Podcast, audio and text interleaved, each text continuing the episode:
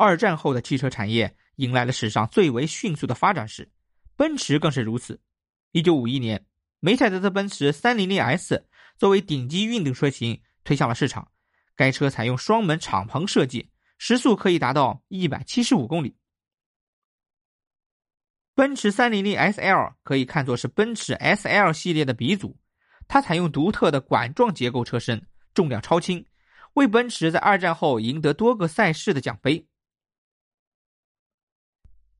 展厅里这辆 300SL COP 诞生于1955年，是 300SL 系列里最抢眼的一款车型。它搭载六缸三升发动机，最高时速二百五十公里。当然，最抢眼的还是它独特的欧翼式设计。不过，这个车门设计本是无奈之举。当时，设计师发现专为此车设计的管状结构使车身两侧布满管道，车门无法平开，只能向上开启。谁知道这一设计却成为引领潮流的坐标。传奇五展厅所展示的是1960年到1982年时代，是汽车产业的另一个新时期，开始更加注重安全和环保。奔驰仍然是引导潮流者，被誉为汽车安全领域三大配置的安全带、ABS 和安全气囊，有两个是在这一时期被开发出来并广泛应用。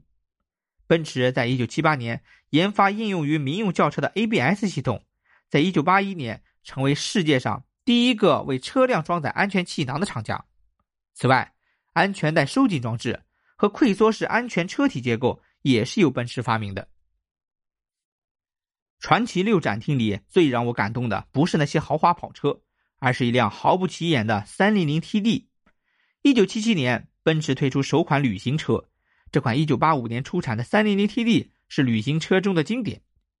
如今在欧洲高速路上跑的最多的便是旅行车，也正是它的问世，标志着人类汽车生活的一大转变，不再只是单纯的工作需要或者家庭需要，而是延伸到对生活的享受。当我们可以在世界各地自驾畅游的时候，是不是应该感谢奔驰呢？许多人最喜欢赛车，奔驰博物馆当然少不了赛车。一九二八年的 SSK 虽然年头久远，却声名显赫。在奔驰谱系里有 S、SS 和 SSK，在那个年代里，三大系列都是奔驰的形象保证。SSK 更是在多项大赛中夺冠。